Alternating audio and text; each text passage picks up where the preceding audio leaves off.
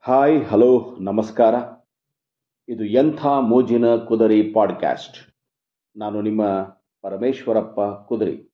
ಸ್ನೇಹಿತರೆ, ಈ ದಿನದ ನನ್ನ ವಿಷಯ, ಜಗವೆಲ್ಲ ಅಳುತ್ತಿರಲು ನೀ ನಗುತ್ತಾ ಹೋಗು. ಜಗವೆಲ್ಲ ಅಳುತ್ತಿರಲು ನೀ ನಗುತ್ತಾ ಹೋಗು. ನೀರು ಮನುಷ್ಯನ ಬದುಕಿನಲ್ಲಿ ಮಹತ್ತರವಾದ ಪಾತ್ರ ವಹಿಸುತ್ತದೆ. ದೈನಂದಿನ ಜೀವನದಲ್ಲಿ ಅದರ ಬಳಕೆ ತೀರಾ ಅನಿವಾರ್ಯ.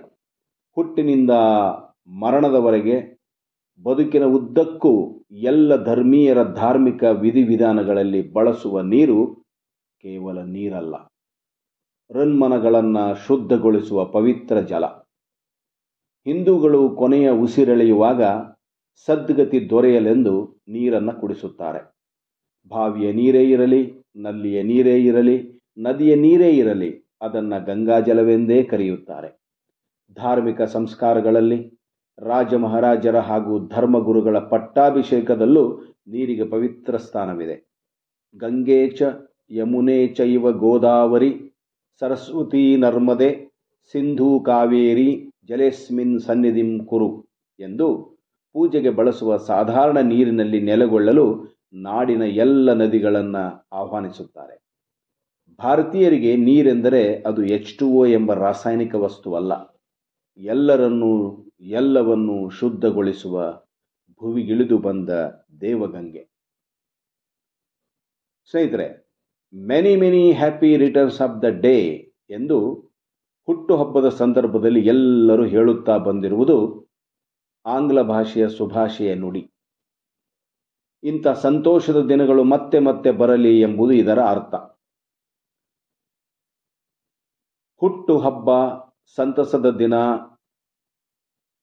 ಸಂತೋಷ ಯಾರಿಗೆಂದರೆ ತಂದೆ ತಾಯಿಗಳಿಗೆ, ಕುಟುಂಬದ ಸದಸ್ಯರಿಗೆ, ಬಂಧು ಬಾಂಧವರಿಗೆ ಹಾಗೂ ಆಪ್ತೇಷ್ಟರಿಗೆ.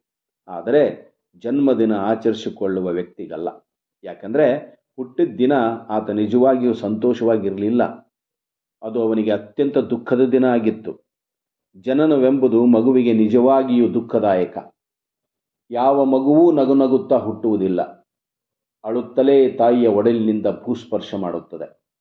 ಒಂಬತ್ತು ತಿಂಗಳು ತಾಯಿಯ ಗರ್ಭದಲ್ಲಿ ನಿರ್ವಿಕಲ್ಪ ಸಮಾಧಿಯಲ್ಲಿದ್ದ ಮಗುವಿಗೆ ಧುತ್ ಎಂದು ಅಪರಿಚಿತ ಲೋಕಕ್ಕೆ ಬರಬೇಕಾದ ಸಂದರ್ಭದಲ್ಲಿ ಆಗುವ ನೋವು ಅವರ್ಣನೀಯ. ತಾಯಿಯೂ ಸಹ ಹೆರಿಗೆ ನೋವನ್ನು ಅನುಭವಿಸಿಯೇ ಮಗುವಿಗೆ ಜನ್ಮ ನೀಡುತ್ತಾಳೆ. ಹೆರಿಗೆಯ ನೋವಿಗೆ ಸಮಾನವಾದ ನೋವೇ ಇಲ್ಲ ಎಂದು ಬಲ್ಲವರು ಬಣ್ಣಿಸುತ್ತಾರೆ. ಆದರೆ ಈ ಎಲ್ಲ ನೋವನ್ನು ತಾಯಿ ತನ್ನ ಒಡಲ ಕುಡಿಯ ಮುಖವನ್ನು ನೋಡಿ ಮರೆತು ಬಿಡುತ್ತಾಳೆ ನಿತ್ರಾಣಗೊಳಿಸಿದ್ದ ಹೆರಿಗೆಯ ಬೇನೆ ಮಗುವನ್ನು ಕಂಡಾಕ್ಷಣ ಬಿಸಿಲು ಬೆಳದಿಂಗಳಾದಂತೆ ಅಪ್ಯಾಯಮಾನವಾಗುತ್ತದೆ. ಅಳುವ ಕಡಲೊಳು ತೇಲಿ ಬರುತ್ತಲಿದೆ, ನಗೆಯ ಹಾಯಿ ದೋಣಿ ಎಂಬ ಕವಿವಾಣಿಯನ್ನು ನೆನಪಿಸುವ ಬೆಳದಿಂಗಳು. ಮಗುವಿಗೆ ತಂದೆ, ಪರಿವಾರದ ಸದಸ್ಯರು ಬಂಧು ಬಾಂಧವರು ಎಲ್ಲರಿಗೂ ಅಂದು ಸಂತೋಷ ತುಂಬಿ ತುಳುಕುತ್ತಿರುತ್ತದೆ. ಸಿಹಿ ಹಂಚಿಕೆ ಹಾಗೂ ಸಂಭ್ರಮಾಚರಣೆ ಜೋರಾಗಿಯೇ ನಡೆಯುತ್ತದೆ. ಆದರೆ ಈ ಲೋಕದ ಪರಿವೆಯೇ ಇಲ್ಲದ ಮಗುವಿಗೆ ಅದರ ಜನನವೆಂಬುದು ಅಪಾರ ನೋವಿನ ಸಂಗತಿ. ಕಣ್ಣೀರು ಕೇವಲ ದುಃಖದ ಸಂದರ್ಭದಲ್ಲಿಯೇ ಬರುತ್ತದೆ ಎಂದು ಹೇಳಲಾಗದು. ಅತಿ ಆನಂದದ ಸಂದರ್ಭದಲ್ಲೂ ಕಣ್ಣಿಂದ ಧಾರಾಕಾರವಾಗಿ ಹರಿಯಬಹುದು. ಅದು ದುಃಖದ ಕಣ್ಣೀರಲ್ಲ, ಆನಂದ ಅತಿರೇಕದಲ್ಲಿ ಸುರಿಯುವ ಆನಂದ ಬಾಷ್ಪ. ಒಲಿಂಪಿಕ್ ಕ್ರೀಡಾ ಸ್ಪರ್ಧೆಯಲ್ಲಿ ಗೆದ್ದವರು ತಮ್ಮ ಜೀವಮಾನದ ಕನಸು ಈಡೇರಿದ ಸಂದರ್ಭದಲ್ಲಿ ಅಭಿಮಾನಿಗಳ ಕಡೆಗೆ ಕೈ ಬೀಸಿ ಟ್ರೋಫಿಯನ್ನು ಎತ್ತಿ ಹಿಡಿದು ಪಾರಿತೋಷಕಕ್ಕೆ ಮುತ್ತಿಡುತ್ತಲೇ ಆನಂದ ಅತಿರೇಕದಿಂದ ಕಣ್ಣೀರಿಡುವುದನ್ನು ನೀವು ನೋಡಿದ್ದೀರಿ.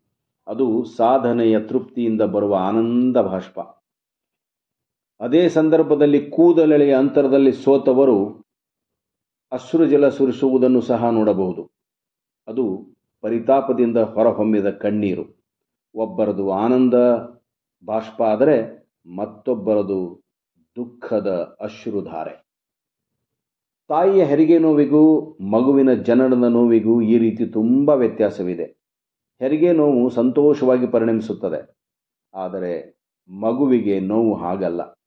ಮಗುವಿನ ಕಣ್ಣೀರು ಆನಂದದಿಂದ ಬಂದ ಕಣ್ಣೀರಲ್ಲ. ಅಂತಹ ನೋವಿನ ಪ್ರಸಂಗ ಪುನಃ ಪುನಃ ಬರಲಿ ಎಂದು ಯಾರಾದರೂ ಯಾರಿಗಾದರೂ ಹಾರೈಸಬಹುದೇ? ನೀವೇ ಹೇಳಿ. ಕನ್ನಡದಲ್ಲಿ ಸಿಟ್ಟು ಬಂದಾಗ ಕೆರಳಿ ಕೆಂಡವಾದರು.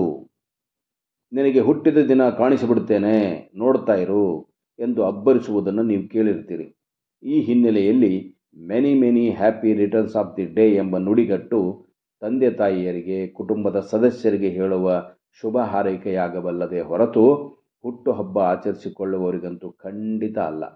ಈ ಹಾರೈಕೆ ಒಂದು ದೃಷ್ಟಿಯಿಂದ ವಿಡಂಬನೆ.